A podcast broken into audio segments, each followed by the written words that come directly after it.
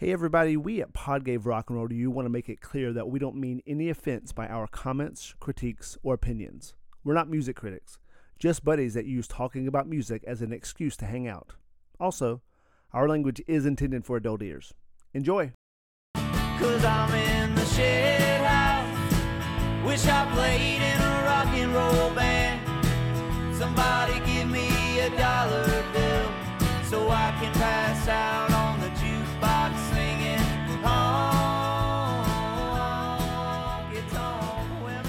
funny thing happened in Los Angeles tonight. There was were two concerts that I was thinking about going to, it's but for some reason they had it on the same night. It was Guns N' Roses and the Black Crowes. I, I've never seen Choice. I've seen Axl, but I've never seen Guns N' Roses, and I've never seen the Black Crowes, and I've seen the Robinson brother who plays guitar, but not uh, Chris. I mean, Rich, Rich, Rich. yeah, I've, I've seen Rich do like a little acoustic set, and I was wondering if somebody was like, "Yo, let's go to one of these concerts. I'm gonna get you a ticket. Which one would it be, Jonathan?" I've seen both bands. I've seen the Black Crowes a couple times, and I've seen Guns N' Roses once. The best show I've ever seen, full stop, was uh, one of the Black Crowes shows. Ah, okay. It was like the third show of the tour, and it was a new album, and it had some really great songs, and they had this great guitar player who I've mentioned in the past, uh, named Audley Freed playing with them, and it was fucking amazing. Like, So you go to the Black Crowes. well, hold on. I may have mentioned this, but I saw them, and I was like, man, they were amazing. And later on, I was talking to somebody, this chick, and I was like, man, did, I was at the Center City Fest in the Black. She's like, they were incredible. And I was like, they were amazing. She was like, all I could think of is that I want to fuck Chris Robinson. and she's like, and my boyfriend at the time was like, I think I might let you fuck. That's how good they were. I mean, like, they were so good. Mm-hmm. That being said, the other two times they were pretty good. And song for song, they cannot compete with Guns N' Roses. And That's true. I would definitely rather see Guns N' Roses. Okay, so we got one for Guns N' Roses. Neil. If it was tonight, it would be GNR because I've never seen them. But if it was both bands at the absolute top of their game, I would still I would go Black Crowes. It's just more. It's still my it's my kind of music, and so is GNR. But the Black Crowes, just their sound and Chris's voice is great, and just what they did to take the torch from the Stones and bands like that, and just makes them like just really good, easy listening rock and roll. Um, yeah, I would take them if it was top of their game. Yeah, I'm gonna go kind of similar. If if I had to go tonight, I would probably go see the Black Crowes. But top of their game. If I'm going top of their game, I'd I'd rather see GNR. I think, I Yeah. like Jonathan said, song for song, I would enjoy the show more. Now, second question would be, uh, since this this episode is about the ballad, the power ballad, she talks to angels or November Rain. She talks to angels. See, there we are. There you go, Johnny. well, probably she talks to angels, but I would take patience over. Um, she talks angels, but I would take she talks angels over November Rain. This is a good call. yeah. I would go November Rain. I mean, the lyrics are the lyric is better in in she talks to angels, but November, Rain, I just don't think it's a great song. It seemed like it was such a production. Like all I remember is Slash on a I wet love it. piano So with epic. lightning and like and, cigarette hanging uh, out of his mouth. What's Stephanie Seymour in a casket? You had me at Stephanie Seymour. Um, Stephanie Seymour. Yeah, me a Jane Seymour. Well, speaking of the power ballad, Jonathan, what is the quintessential power ballad for you? if you want to top the quintessentially good power ballad, I would say is uh maybe like every rose has its thorn. Like Wow. the thing I always said the problem with that song is that it's actually a pretty good song. That's the problem with That's it. That's the problem with it because it's I like you want to hate yourself. It sounds like a good. slowed down Mountain Dew commercial, but it's it's but it has some good parts. It's it's a very fundamentally soundly written pop song. It's cheesy. It's so cheesy though. yeah, How, I, I, Um, I want to show. I want to tell people one thing. This is very interesting. For any guitar players out there, there's two kind of G, well, there's two or three different ways to play a G, but there's two fundamental. You have this one, but then the they do this one, and this is like what I call like the Chevrolet commercial, like kind of, and he's like, and it's just like it's so fucking. Che- it's like nacho cheese songwriting, you know. Yeah. We both yeah. like, but it's that G chord is you can't even. I can't even write a song with that G chord. But I love it. I'm not afraid of it. I'm not afraid of it. I'm not. A, I just don't know if I want to be. Neil dreams about it. that G chord. That being said, I think I, and that's, I that's Neil's G spot G. right there. Fucking Johnny, I have a song right up the same alley as every I don't rose know if I'm in comfortable with that alley with the G. Is that G spot Oh, alley? come on, just fucking stop. I'm just saying. So, a song that's just like that but better is Ozzy, "Mama, I'm Coming Home." I don't like Mama. I, I, don't, I don't agree. It's a better song, but I like it. I, but I, I don't. It's so. Have you listened to it recently? It's so good. Um, the guitar playing is sick at the end. It's it's a it's a great tune, man. Well, Oh, it is different. Very cool. so would Nilsson's "Without You" be a power ballad? Yes. Because if it is, that's the best one. yes. Or is that just Uh, a I pop don't think that's fair. I think Hey- that's too critically acclaimed. I think it's too good of a song for you to But pull into is this it, No, well, conversation. that, that's a question. Is it a pop song or is it a power ballad? It count. It was on my list. It counts. I don't think it's cheesy enough to really compare to the stuff we're talking about. It's I, That's, I, that's I true. feel like so if, we're- like if we're if yeah, we're kind of you're being a going into more cerebral let- about it. if we're kind of just keeping it 80s, then I, I, "Keep on Loving You" is is my favorite power ballad by REO Okay. Speedwagon. I, I think that's a great song. no, there are. What are some of the Journey ballads? Um, Yeah. I mean, like "Open Arms" is all is a li- that's probably their biggest one, and it's a little too a little too or, con or you know when the lights go down in the city. Is that a power ballad? yes? I don't think it's Uh, about. I think power ballads have to be about relationships. I'm talking about like "I Remember You" by Skid Row. yeah, yeah. You know, I'm I- talking Yeah, like. well, like Cheap Trick also has a great power ballad, "The Flame." Mm-hmm. how's that one go? I'm going crazy. I'm losing sleep. Oh yeah, I'm yes. in too far. I'm in way too deep over you. Who was that? Oh that's, man, that's Cheap, Trick. That is That's the flame. I got one, and I thought you, you actually. I didn't think of it until you said that. Turn around. Total eclipse of the motherfucking heart is a Yeah. It's a damn. pop song. no, it is a power ballad. I fucking need you more than ever. Like that's totally a power When ballad. it's sang by the Does it when, does it the start Dan band slow does though? it. Does it have a very slow? Yeah. Even Yeah. da- da- da- da- da- Yeah. da- da- I'll da- count da- it. da- Upon a time I was falling in That's what I'm love. talking about. Now Feel the I'm power. Falling Falling apart.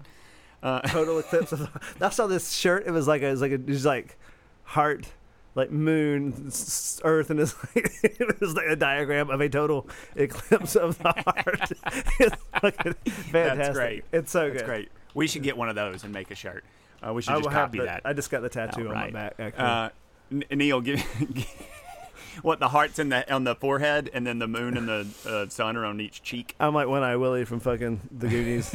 I am the map. Um. Okay, so just if if we're in this ballpark, I'm gonna shout out a little. Uh, I want to know what love is, foreigner. Foreigner. Ooh, now we're talking. Um, Yeah. So, I I have a newfound love for Foreigner because I think a year ago I was taking Michelle to the airport, and we just tuned into FM radio, and it was almost almost like sounded like a Casey Kasem like showcase of foreigners. It wasn't Casey Kasem, but it, it was just a radio voice like.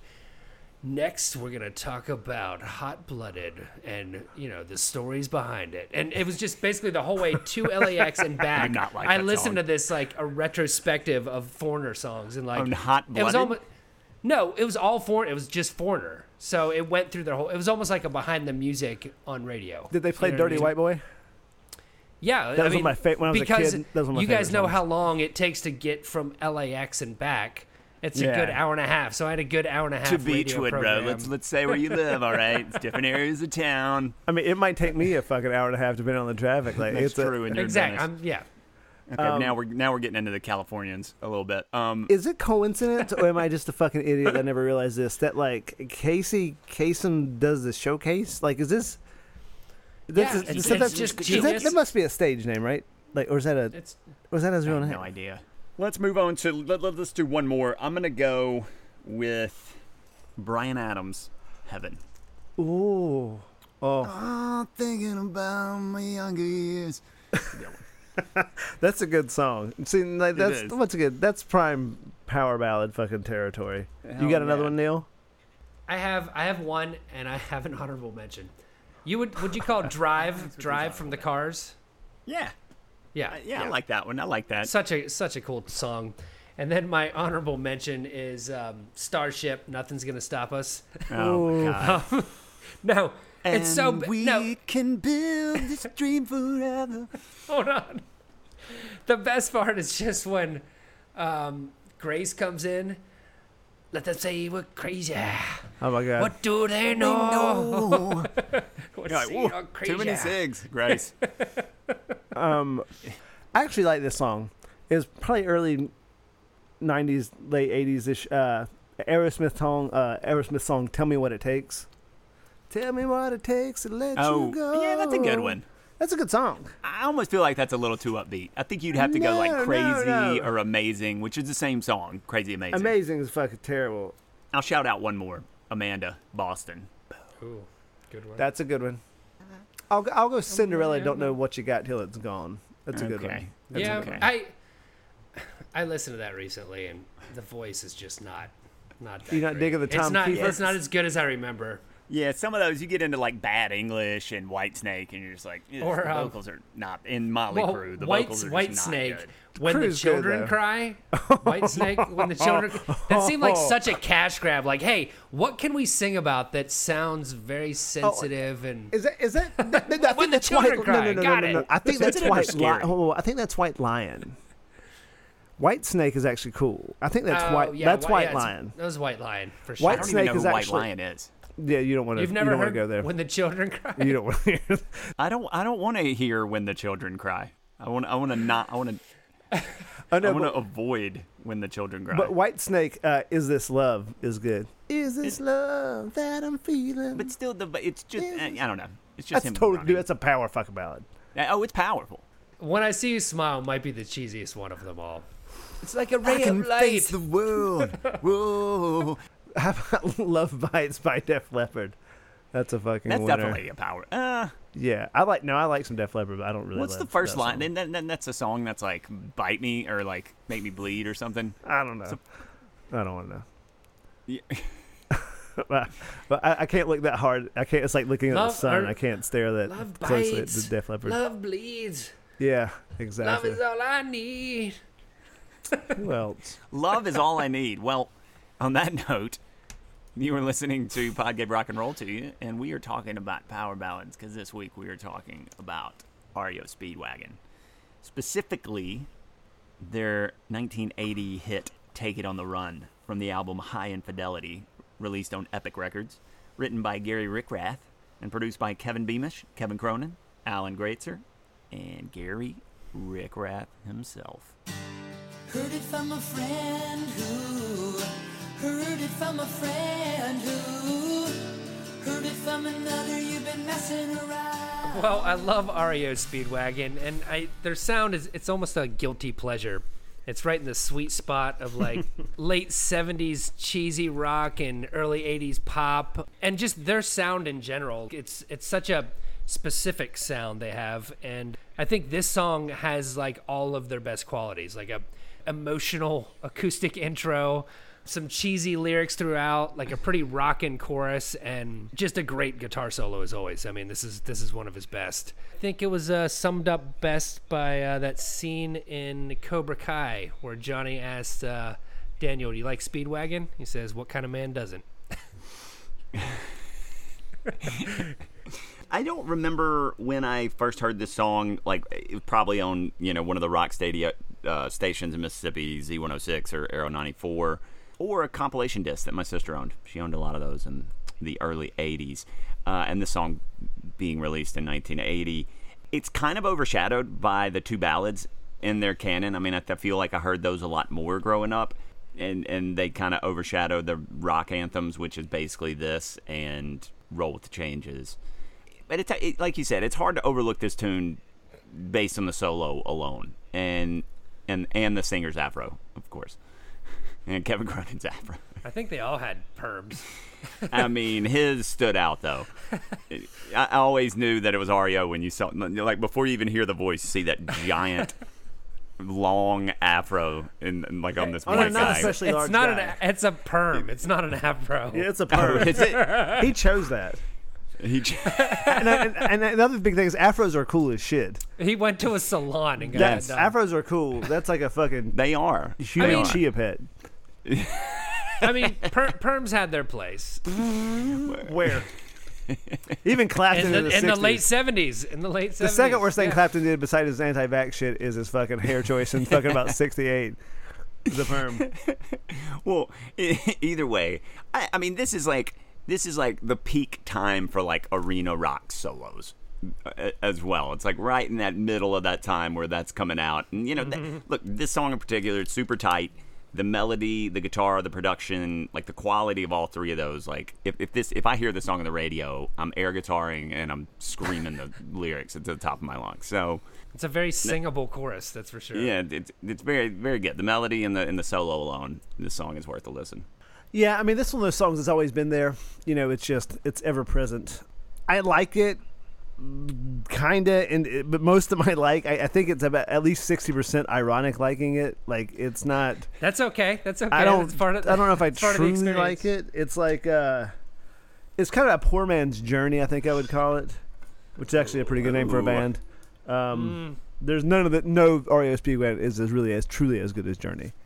A couple of them Mm. are close, but like they they can't keep up with Journey. I don't think. I think the guitar playing it sometimes gets a little better. Maybe it's Neil. No, better than Neil Sean. I, I, I, I, Yeah. I, I, I, I'm not. It's hard to know because it's, once again, I don't like the song that much, so I can't be that in love with the guitar solo.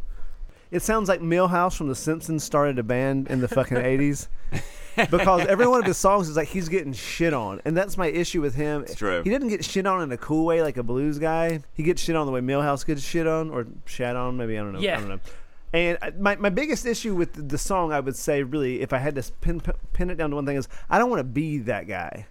Like, I don't want to be the narrator of this song. Like, I'm like, I would rather be the dude who's banging his chick or whatever. I mean, I'd much rather be that guy.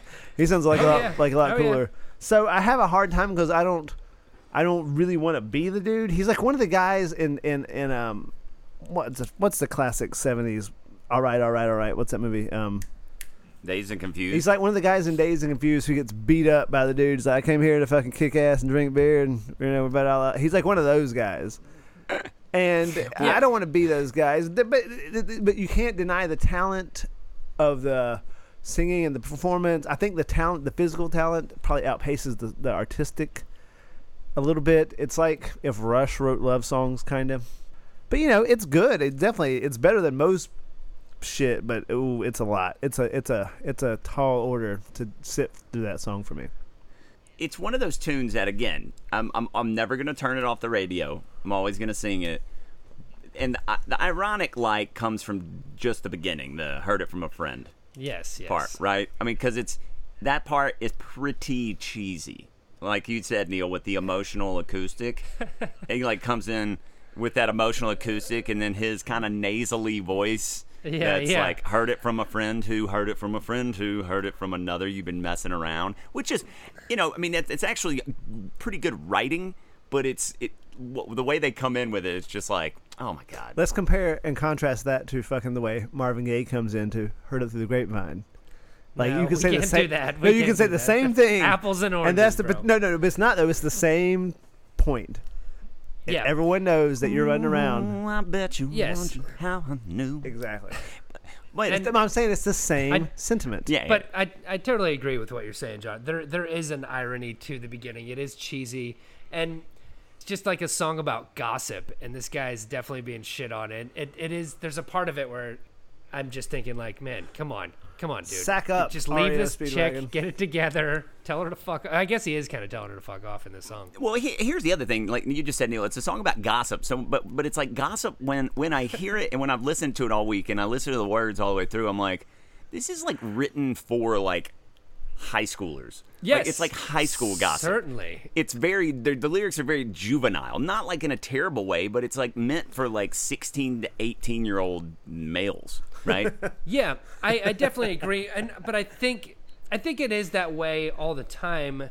But you're just not, you know, high schoolers are always dating. You know what I mean? Like we we have women, like we're you know, there's not that gossip aspect to it. I'm sure some adults act like this and gossip, No. but for the most part, it is very teeny bopper. It's very high school. And it it almost sounds like it could be a pop song by like Taylor Swift today. It, it basically Yeah. sounds like the power ba- ballad, power ballad version of "Ah, I heard something." It's like, what the fuck, really? Versus like, woman, are you fucking running around on me? Gary said you were messing around. What- what- so, but but going back just to like like Jonathan just said, like the ooh, I guess you wondered. I mean, that's more adult uh-huh. about talk to, to talk about gossip. Like, heard Yes. it from a friend who. I mean, that's more like you're at a high school dance and that comes Yeah. on and, and you like look But- and you're like, let's do this. Totally. And Let's take it on the run, that's baby. part of the that's part of the charm of the whole song is just his nasally voice. He's his geeky kind of uh, demeanor. Like it's it's part of the charm. The irony is, it sounds like truck stop hooker sex. Like, fuck it, man, we're gonna take it on the run right out of here. I gotta go to fucking Boise in the morning. We doing this? You're not, you're under, you're under the gun. Are we taking it on the run? But it sounds like that. It's like I'm gonna stop and get a fucking turbo dog and a blowjob, and I'm fucking out of here. But it's like, Turbo dog and a blowjob. but yet the rest of it, it goes straight from like juvenile, like high school, to fucking like trucker truck stop sex, which is just brutal. Yeah, so, well, if it was the southern version, it'd be take her on the run. Take her on the run. Not take, Take it. Take her on the run. Take her on the run. Take her on the run. And also, if you see him sing this live with that perm and singing the lyrics, you're just, it's almost pedophilic. You're like, Well, How so? I, I must say they This just looks like a child that's turning you on, yeah, or that, that's a he looks like that's a little he's- much. That's a no, little no, no. much. no. Pedophilic. Oh he's like a the way he pedophiliac. looks- I'm like, I don't think it works that way. He looks like he's 50 years old. He's probably like Is he singing to a child time. though? The, the lyrics are so juvenile. He's just having a like rough time in his dating life, Josh. Are He's you not a a pedophile. He's a dork. A pedophiliac. How old was he when this came out? Any idea? This was their ninth album. Wow. Ninth. That's incredible. Ninth album. I Yeah. mean, This was in- 80. They formed in 72, I think. Damn. Roll with the Changes is probably the, their only hit they had before yeah, this, fucking right? yeah. Napster Yeah. made everything so much better. Fucking now, like you you can't even get a contract. Back then, you could fuck up nine albums worth of shit and then fucking be money on that. Like, the ninth one's gonna be the one. I'm telling you, it's gonna be the one. I got The this. ninth I one. got this song about gossip for our ninth album. It's gonna. It's gonna be a sweet hit. I'll give you one, Josh. So he was he was born no he was 29 years old when when this came out. right. It is kind of like I the- mean- the, way the Beach Boys. Like I feel like Brian Wilson's lyrics always sounded juvenile. That they never sounded Well- adult. Yeah. I think, yeah, a lot of stuff can sound juvenile, but a lot of rock lyrics kind of speak to youth and love and That's fair. But this is specific. It's almost like '70s teeny bopper, though. Like to your point, Josh. This is like '70s It's like playing to the Tiger Beat crowd a little bit. when you're 29, which when makes you're you a pedophile. 29. Or Jimmy Page. Or most men in the 70s. Uh, It all depends on how good a musician you were, if you can get away with it or not. oh my goodness. Uh, real quick. So yeah. So on the beginning, it's way too like mid-rangey, like you said, nasally. The acoustic, I don't think sounds especially good.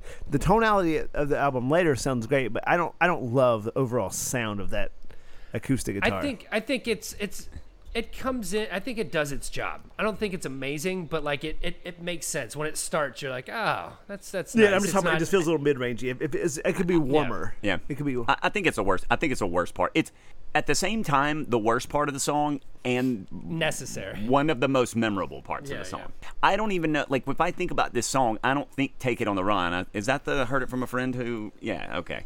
And then I gotta get work to, oh backwards. yeah, that's "Take It on the Run." Oh, yeah. yeah. They say you got a boyfriend. You're out late every weekend. They're talking about So, all right. So once the music kicks in, for me, the the guitar sounds great in the song, mm-hmm, mm-hmm. and the, the but the lyrics stay fairly juvenile up and up until the chorus, but the melody is great in this part of the song. I mean, it's it's a very simple melody, but it sounds great. It's very easy to sing to. It's it, it's very simple. I think it's just one four five, I believe. But mm-hmm. Yeah, the song in general is just produced so well. I love how the guitar comes in, the bow bow now bow. It's it's a really just classy playing.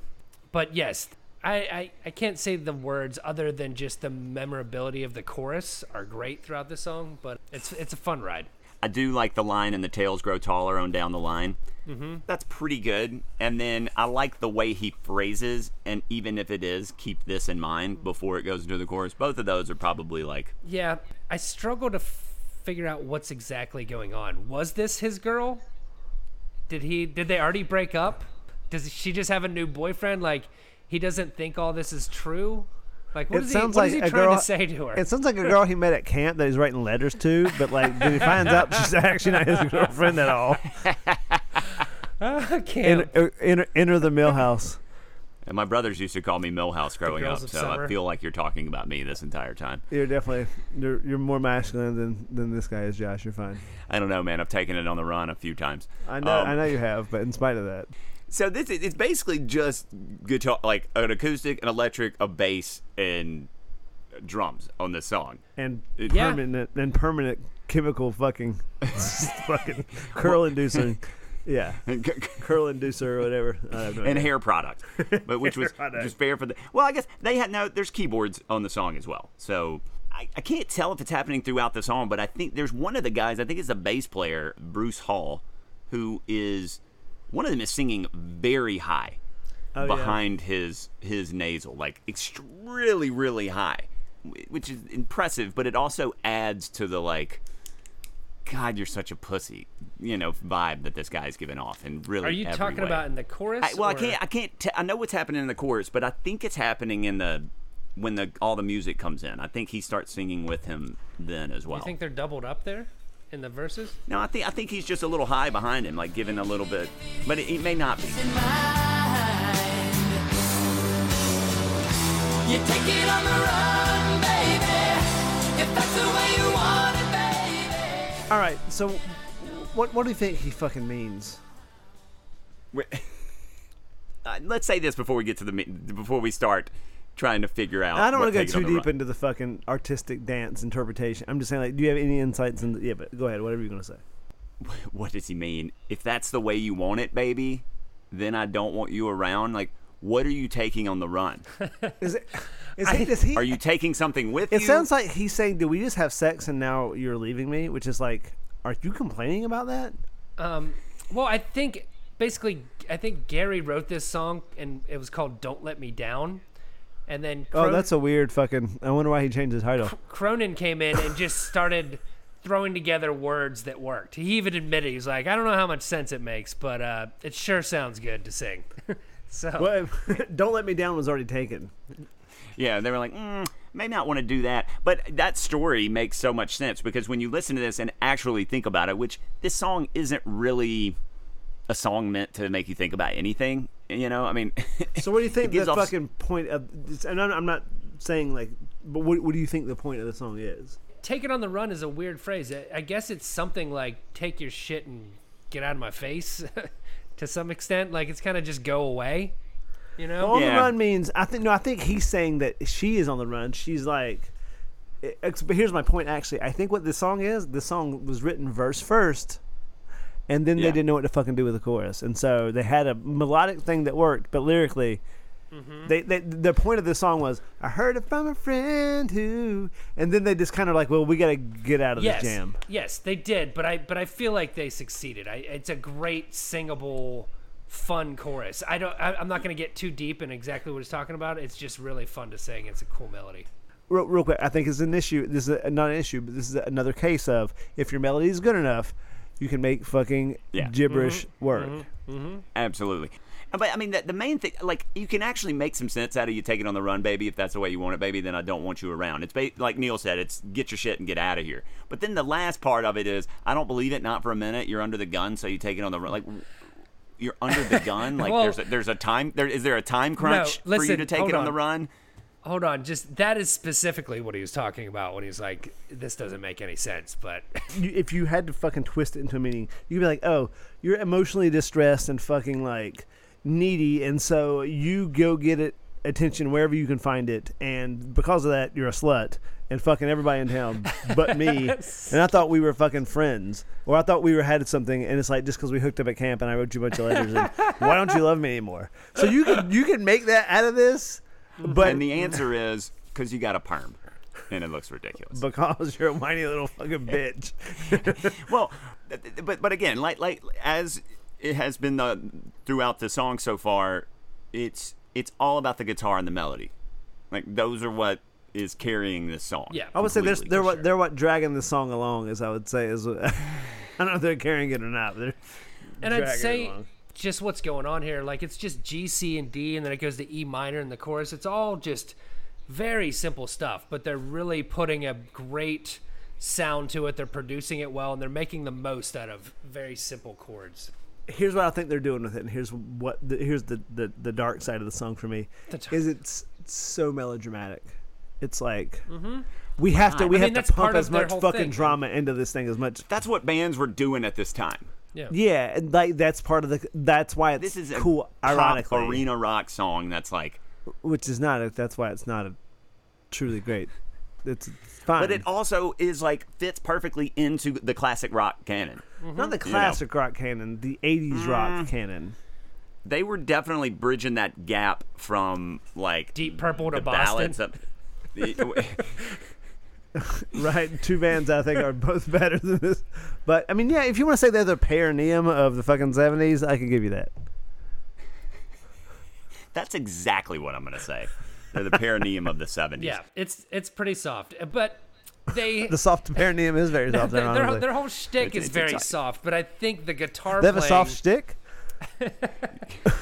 well, the guitar. Maybe that's why she's taking They it on the run. Valvoline. I don't know. That's exactly why she's she's sick of that soft stick. She's ready for a fucking bad boy. Okay. You're thinking of your white lies. You're putting on your bedroom eyes. You say you're coming home, but you won't say when. The best thing that could have happened to this song is that during Boogie Nights that they were playing this instead of Sister Christian. Oh, ooh, that's a good Mm-hmm. call. That's the best thing that could have happened to this song because that's a pair, and that's why Sister I like Sister Christian better because it's in that fucking scene. Yeah, I hear you. That, that's great. But after you get past the first chorus, you, they go back into a verse, and then we have to address the, the bedroom eyes. Oh, yeah, I- I- it's great. Jonathan, what? How do you put on your bedroom eyes? I always have them on. You always have your you all Oh, you, you're- absolutely. You have resting bedroom eyes. Yeah, no, I feel like I always have bedroom eyes on in the sense that you know I have a little sleep in my eye. You know, if I get like, I don't wake up until the ear the early hours of the a- The, afternoon. the question is: Is she putting on the bedroom eyes for the other guy, or is she Yes. putting on a like a Yes. like an apology doll face to uh, Perm? Both. I, th- I think we're giving more depth to the song than it actually Okay. has. Yeah, we're trying to at find the moment. here. Yeah. and you can definitely tell that they like added that, but I can feel it coming if you leave tonight running because it, it he's it, it's almost too many words, and they just threw that in because of the running part. Uh, probably after they wrote the "Take It on the Run," Mm-hmm. that probably wasn't in the original lyric. I don't think because Question. it sounds out of place. Is there a difference between bedroom eyes and hungry eyes? Ooh, I feel like they're both from the '80s, I feel like they're the same sentiment said differently. But "Bedroom Eyes" works in this scenario. They each work Um, in their point is, are they the same thing, just different situations? yes, I think so. I think you're right. I don't think he's talking about sleepy in the eyes. I think he, I think he's talking about you're putting putting that mascara on. You know, like you're you're, you're doing your eyebrows. Like yeah, I don't think he meant she was putting sleep in her eyes. I, I, you, you don't think she just woke up and there's like her eyes are all puffy. That those can those can also be bedroom eyes. And then and then they have then they have another chorus. But it's the same thing again, though, right? It's, it's With- not, Yeah, it's- well- repeats the chorus, right? it repeats the chorus and one of the things they do in the very last time they repeat the chorus is he changes the melody a little bit and it's great i think Mm-hmm. i think there's a little change in how he's singing the melody that is is it adds a little something like Is you it a always change want or is it to a harmony? He plays with the melody a little Can bit. you approximate it? He plays with Can- it. With So you're taking on the run. Like it, it's subtle. Oh, they don't do that in the first one. Before it's taken on the run. If that's the way you want it, baby. uh, Then I don't don't, want want, you you around. It changes up how he's singing all that, which is nice. I mean, it's like a good, like it takes it somewhere. It's not just, oh, this is the fourth time we're repeating this chorus. It's, I'm going to change it up a little bit and kind of make it a little. it's, it's a little different. It's a yeah. Yeah, It's- and yeah. that's what I was saying. They're making the most of what they have here. Like They're, they're, they're ta- taking on the run. Take it on the run, baby. If that's the way you want it, baby. Yeah, don't they're taking the the chorus melody. Without that, it wouldn't be much of a song. And then that is basically the guitar solo as well. It's it's all about that sweet chorus Yeah. melody. I think you were hitting on this earlier, Josh. Just the vocals in the chorus. It's produced so well with that second harmony. It's rocking, Yeah, but it's but it's full. the production is all like it's basically three of the guys in the band: Kevin Cronin, Alan Gratzer, the drummer, and Gary Richrath, the guitar player. And Cronin is the guy with the afro, by the way. I don't think we mentioned that. But Kevin Beamish is also a producer, and he really, I mean, he worked with a couple Motown people, and then this is pretty much it. It sounds like Pablo Escobar produced this fucking album because it's like, no, more, more polish, more polish, more polish, more polish. cleaner, cleaner, Cleaner. cleaner, exactly. more perm, more perm. Feel, feel, feel, feel my heat. Exactly. And here's where you feel the heat is in the chorus. Oof. Yeah. It's like fucking athlete's foot.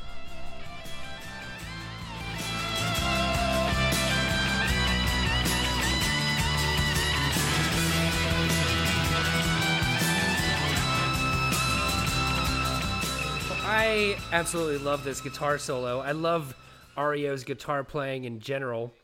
And the reason I picked this song is this solo, the attack, the phrasing, just if you just play that melody, it's nothing. But when you play it like that, it's just amazing. And then the way this you think the solo is over, but then it just shoots into a whole new level of just arena glory. You hope the solo is over. Oh, co- No, what? Are you how kidding me? dare you? And years ago, I was talking to you, Josh, about REO Speedwagon, saying how I was so impressed with the guitar playing on Roll with the Changes, and you were like, "That's not even the best, man. It's taken on the run." And you were totally right. I was, I, I stood corrected there. Um, What? Roll with the Changes may be a better song, but the guitar solo in this one is better than the guitar solo in Roll with the Changes. Honestly, it's generic 80s guitar playing. Like This sounds like a bunch of 80s guitar playing. It sounds like not as good Boston. No, So a bunch of so a bunch of '80s guitar playing sounds like this because this is 1980. Yeah. So this is well Yes. before all of that Um, stuff. my point being, it's generic. no, it's it's a very well crafted. I don't agree with that. That it's generic. But there's nothing like, I mean, there's nothing. There's no new technique. It's just, it's super. It's, it's like Neal Schon. It's But not as good journey. What do you It's- mean? Like, why are you looking for new techniques in every solo? I'm just looking for a Yeah, well you- crafted, well My point is the melody's use good. of the melody. My point is the Um, melody's good. So if you, you play the melody, it sounds good. You don't like the way he's doing that. It's fine, but there's a lot of synth supporting. There's a synth chord underneath that supporting Oh, it. I believe it may be a synth and harmonized guitars. Maybe, but there's a lot. It's there's no yeah, way. well, It's either way, I mean, I think it's harmonized guitars. I never even thought it was synth. So, um, if you, but but my point is the melody's good. So if you play the melody, however you play it, it's good. I, I think, and the fact like the he he keeps going into that second part of it. This is fun, you know, I if mean, you're more into air guitar than real guitar. But you know, like um, it sounds like fucking. it sounds like I mean, not as good Boston, not as good Journey, not to as me, good it sounds Kansas. like this. It sounds like the the guitar solo from like it's got a lot. This may be whatever the synthesizer or another guitar. It sounds like the Hotel California solo a little bit, like same kind of sound. Yeah. Uh, and like Jonathan, I think you would agree, David Gilmour a little bit with the. with But the it's not as good as any of either one Yeah. of those. And yeah, I mean, I'm not, I'm not gonna, I'm not saying it's as good as David Yeah, there's some guitar harmonies if that's your point. well, sure. and even even to the Floyd, I think the whole song, just the chorus, the boom, boom, boom, ba-na-na-na, it it feels very kind of Floyd-esque. I mean, let's be clear. I would never say it's bad. It's not bad guitar playing. I just think it's lots of 80s. It sounds like you're from from the Karate Kid. You're the best around. Never gonna never take. it. It's just like 80s. Everybody in the 80s could rip. Like it was the hair metal power ballad era. I don't think this. I don't think this. I don't think the guitar solo takes the song to another level. I think I don't think it takes it down either, but I don't Yeah. think it kicks it into another gear. I think it's just kind of That, that's fair. I mean, if, if you're coming from the standpoint, and I, I'll agree that the, the melody is the best part right. of the Right. song. That's my It that's my point. It's, it's a good solo. It's fine. It, it is good, but And he wrote it.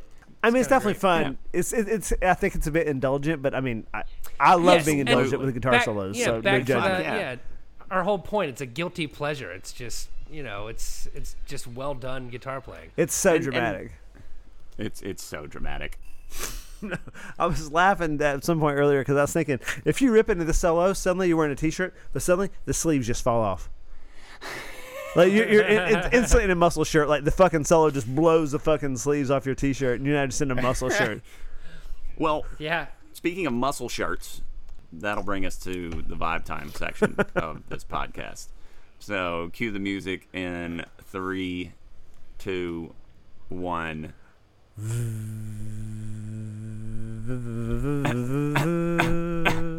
What was that? Ooh, melodic. A melodic what, vibe. What is your guttural fucking your your, your was Van clearing my Morrison throat. ish?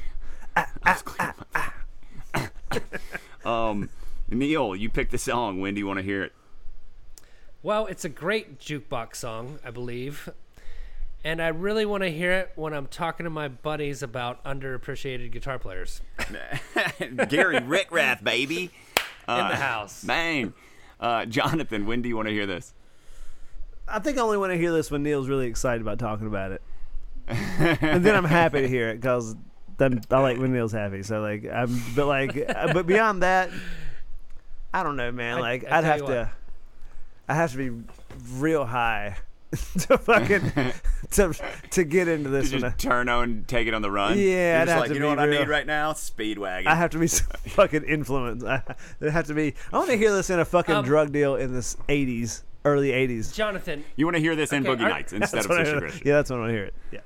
are you an REO Speedwagon fan in general? Is this basically your take on them in general? Like, do you like any of their tunes? Or do you appreciate Gary Richrath?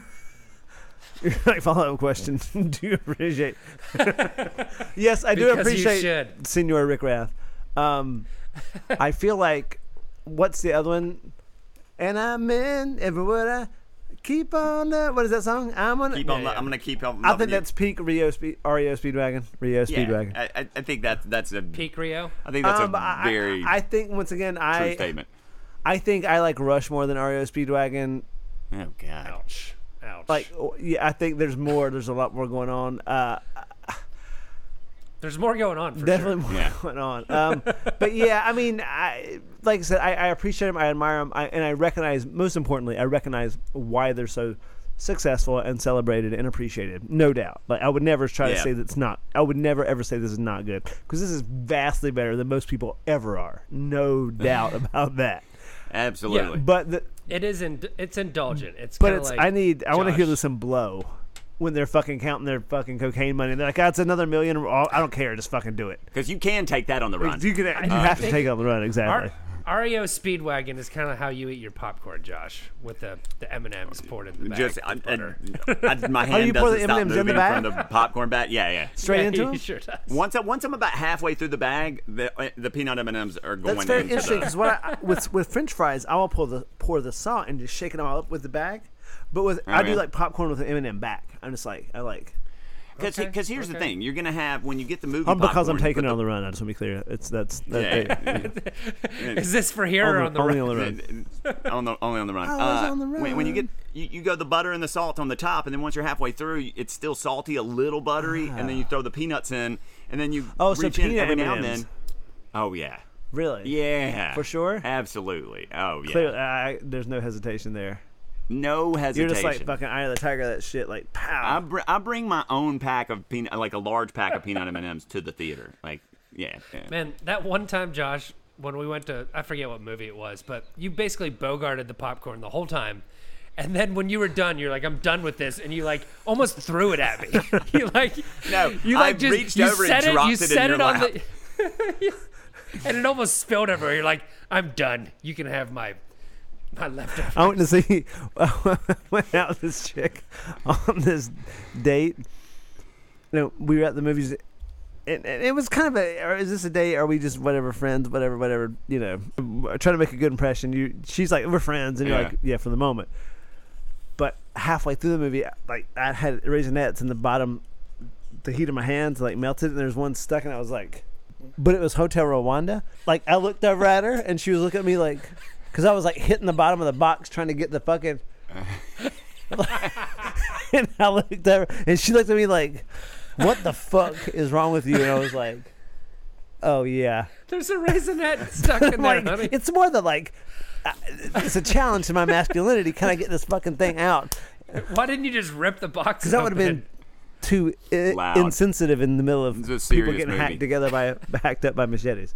Well, I definitely okay. don't want to hear the song uh, during Hotel Rwanda. I want to hear the song. actually. I want to hear the song in my '69 Ford, windows down, full volume, classic rock radio station. It just comes on after like 38 special or some shit, and I'm like, hell. well, are you are you getting off work? Yeah, I, I I could be driving to the beach. It, it doesn't matter. If I'm listening to classic rock radio, got my tank top on, got my shoes off. Truth be told, I, I don't think I ever really want to hear this song. But if I there's a time and place where I could live with it. Well, speaking of living with it, why don't we slide under the influence? Nice. Because we all know that in order to live with it, you gotta you gotta be under the influence sometimes. Uh, Neil, what do you think this influenced It was influenced by? Uh, music to listen to for folks who like this song. The whole sound of the song and the guitar solo specifically sounds kind of like Blue Oyster Cult to me, hmm. a little bit. We already talked about Floyd, and you know, just they're they're right. They were one of the early bands as far as like Journey, Night Ranger, Boston, all that kind of stuff. They're one of the early kind of trailblazers. Yeah, Jonathan. I, I- I don't think this song gets anywhere near Blue Oyster Cult's fucking Godzilla. Like Godzilla, the, the guitar playing Godzilla is fucking ridiculous. I can't remember the guy's name from Blue Oyster but that, I love that. Um, this to me, this sounds like uh, shirts without sleeves, Camaros, clip-on feathers, and hair product. Um, and I feel like it led. Fair. and those those aren't necessarily bad things. Like Yeah, these, accurate, these very aren't bad things. I'm just you know that's Feather roach they're- clips. exactly with the feathers on them, with the blue like the turquoise colored cotton candy looking oh, feathers. yeah. Oh, yeah. And I, I would say also Kansas made me think of Toto, which has Steve Lukather, who's another guitar player like Neal Schon. Lukather played the non-Eddie Van Halen parts on "Beat It." Bow, bow, bow, bow. He, so he well, fucking To- rips. To- Toto is a contemporary, and I, Right. They prob they pro- I, I probably like their best. So I songs would say. Night Ranger and Toto are comps. Uh, Boston is better. Blue Oyster Cult because of Godzilla. I, I like more. Yeah, I mean, I, I think you guys kind of covered like contemporaries and, and before, but I think this band and how they wrote a lot of power arena rock ballads really influenced that mid to late 80s sweet spot of power like Yeah. rock ballads like Poison and Whitesnake and bullshit like that. You know, where they're really like we're rock and rollers, but they're singing like love songs Yeah. with like ripping guitar solos. Yeah, basically. it almost it almost sounds like Mr. Big too. Mr. Big. What was Mr. Big's song? Uh, what was that song? I'm Too It's very Sexy? similar to No. No, Mr. Big was the. Is that the um, one with fucking what's his name? That asshole. It was the one with the asshole. Stranglehold. What's that asshole's name? Ted Nugent? Oh, no, Yeah, yeah. no, no, Yeah, no. you know. I think not yeah, Nugent. I he think wasn't. He no, he was was. definitely I think not. He was. No, Mr. Big was. I'm the one No, who no, no, no. wants Oh. to Oh, that I thought that was extreme. No, you're right. deep No, Extreme is- heart. Extreme was uh More than words. Yeah, yeah, more than words. I was not thinking of Mr. Big. I was thinking of Damn Yankees, Oh, which was yeah, Ted yeah. Nugent along with the bass and harmony singer of fucking Night Ranger, Jack Blades Okay. and Tommy Shaw and Styx and and so all these guys. And so I was thinking of Damn Yankees. Oh, Styx. That's definitely Styx, in the yeah, same a- a vein little bit as, yes-ish. as REO. I was a little unimpressed by any live REO. Really? Their production, the way they produce these Ah. songs. Yeah. That's surprising. Well, important. a- and he Um, just also doesn't look like a front man, and he's literally just standing there with that perm, just well, yeah, playing an acoustic even, guitar. It's it's just not visually that like they're shut. It's just like all right, great. even that intro, if if you're not right on point, you're gonna sound terrible. Like because in some of the live, he's like, "Heard it from a friend." Yeah, it- like if you you're can't not really Dead nailing it, yeah, you can't Grateful Dead that shit. Why don't we slide under the covers and talk about the covers we listened to of this song? Jonathan, how many did you hear? Mm, I mean, uh, no, no, no covers. I don't. That- I don't. I don't think I Ah, want to hear the ah, original Jonathan. covers. Uh, Neil, how many covers? well, there's not many. And to what I think Jonathan said earlier, someone singing it country. There is a guy named Casper McWade. Casper McWade. Do- oh my god, yes, Casper. he did. That's amazing. He He's, does he's a no version. Of Arc.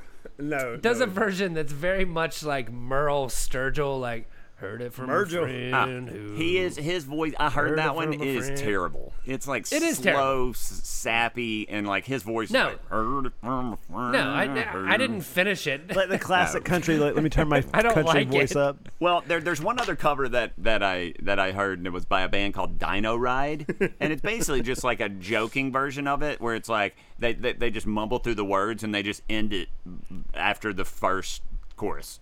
It's like a gonna minute say- nine seconds. It's kind of like remember when Nirvana used to do that. Uh, Try to love one another right now. Like they did that Yeah. live where they would just like, try to love one another right now. Like I, that's basically what Dino Yeah. Ride does to this song. What, what Um, song is that? Per- That's not Buffalo No, it's Springfield. the is it? something or others. The uh, Oh, the something or others. That's a good band name. That's a good band name. It's a good punk name. The- The, something or others. Youngbloods. Oh, the young Youngbloods. Yeah, yeah. I knew that. Um, so Neil, how does the shoe fit? The shoe fits well, um, but it's a crazy color that demands attention. Kind of like red sneakers or something. Like they're not going to work in many scenarios, but if they do, they're going to work very well. Like Okay. it's very specific. Nice, Johnny. Uh, this f- fits like a black Reebok high top with Velcro in an ironic way, and I don't wear clothes or listen to music ironically, so it doesn't really fit. But I can recognize as someone else. I'm, I'm glad other people are into it, just so I don't mind hearing a it, wh- but I, I I- I don't need to be into it myself. You know Yeah, I appreciate that, Jonathan. It's a well crafted shoe, but you're just not going to wear it. I, I, it's too it's too ironic. It, it's the, the, iron, the irony too high for me. don't you think? I this fits like my custom Pegasus Nike running shoes. Aren't those from the Sweet. 80s? No, it's new. Those It's Pegasus, what I have been- run the- in. the Pegasus has been It's long. what it's what I it, hey, it's what I take on the run. oh my Christ! Boom. Bang! And on that note, we are going to play a cover of REO Speedwagons. Take it on the run, baby. Take it on the run. Heard it from a friend who heard it from a friend who heard it from another you've been messing around. They say you got a boyfriend, you're out late every weekend. They're talking about you and it's bringing me down. But I know the neighborhood. Talk is cheap when the story is good. And the tales grow taller on down But I'm telling you, babe, that I don't think it's true, babe. And even if it is, keep this in mind. You take it on the run, baby. That's the way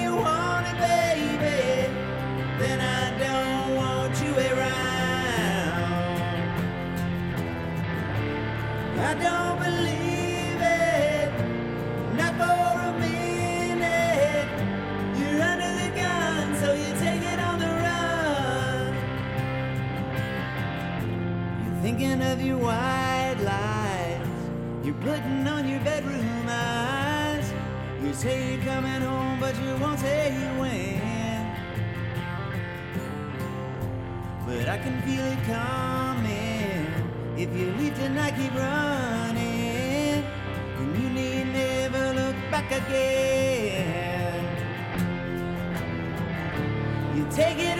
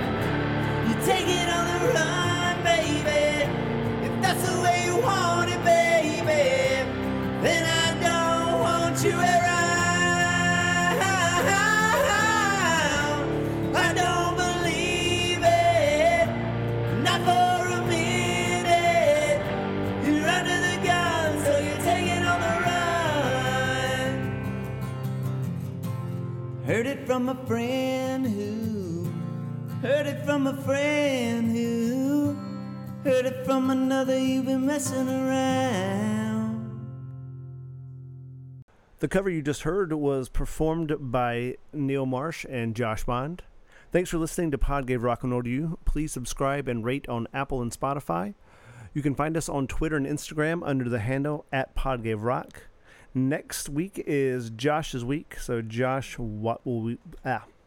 Next week is Josh's week, so Josh, what will we be discussing? Johnny, we're gonna dive into the '90s. Alice in Chains, Would. Can't wait.